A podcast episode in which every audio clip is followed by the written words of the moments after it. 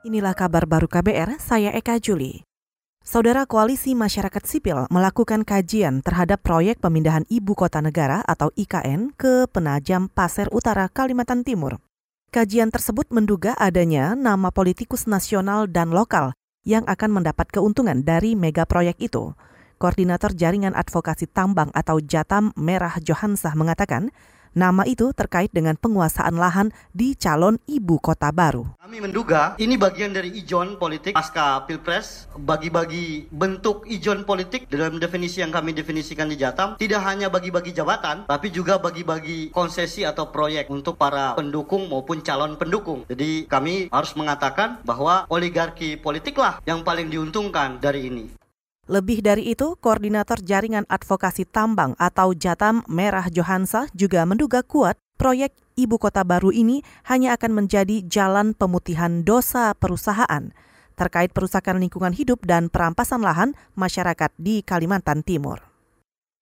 Saudara Bank Indonesia Wilayah DKI Jakarta meyakini perekonomian Jakarta akan bertumbuh hingga mencapai 6,3 persen pada 2020 Kepala Perwakilan Bank Indonesia DKI Jakarta Hamid Ponco mengatakan, peningkatan ini seiring dengan pembenahan transportasi di lingkar Jabodetabek.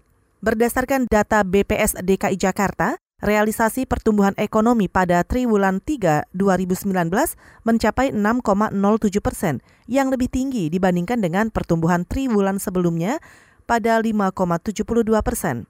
Sementara tren pertumbuhan ekonomi Jakarta pada tiga tahun terakhir tercatat positif. Dengan pertumbuhan yang baik ini, ke depannya diharapkan Pemprov DKI Jakarta dapat meningkatkan pada sektor jasa, khususnya pariwisata.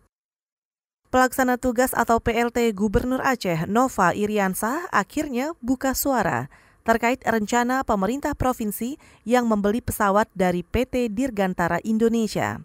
Menurutnya, rencana membeli pesawat itu bisa saja batal kalau DPR Aceh menolak. Awalnya, rencana pembelian pesawat baru berupa MOU atau kesepahaman dengan PT Dirgantara Indonesia yang ditandatangani 16 Februari tahun lalu. Satu beli pesawat itu ya, itu baru MOU. MOU-nya juga sudah ditandatangani 16 Februari 2018. Kemudian saya mengupdate. Kemudian beli pesawat itu belum kontrak.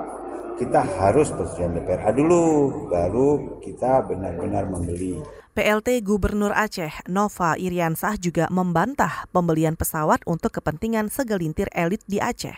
Nova Iriansah juga menyebut pesawat itu nantinya berfungsi sebagai ambulans bagi masyarakat yang jauh dari ibu kota provinsi. Saudara rencana pembelian pesawat ini mendapat penolakan dari sejumlah pihak, di antaranya Masyarakat Transparansi Aceh dan Dewan Perwakilan Rakyat Aceh.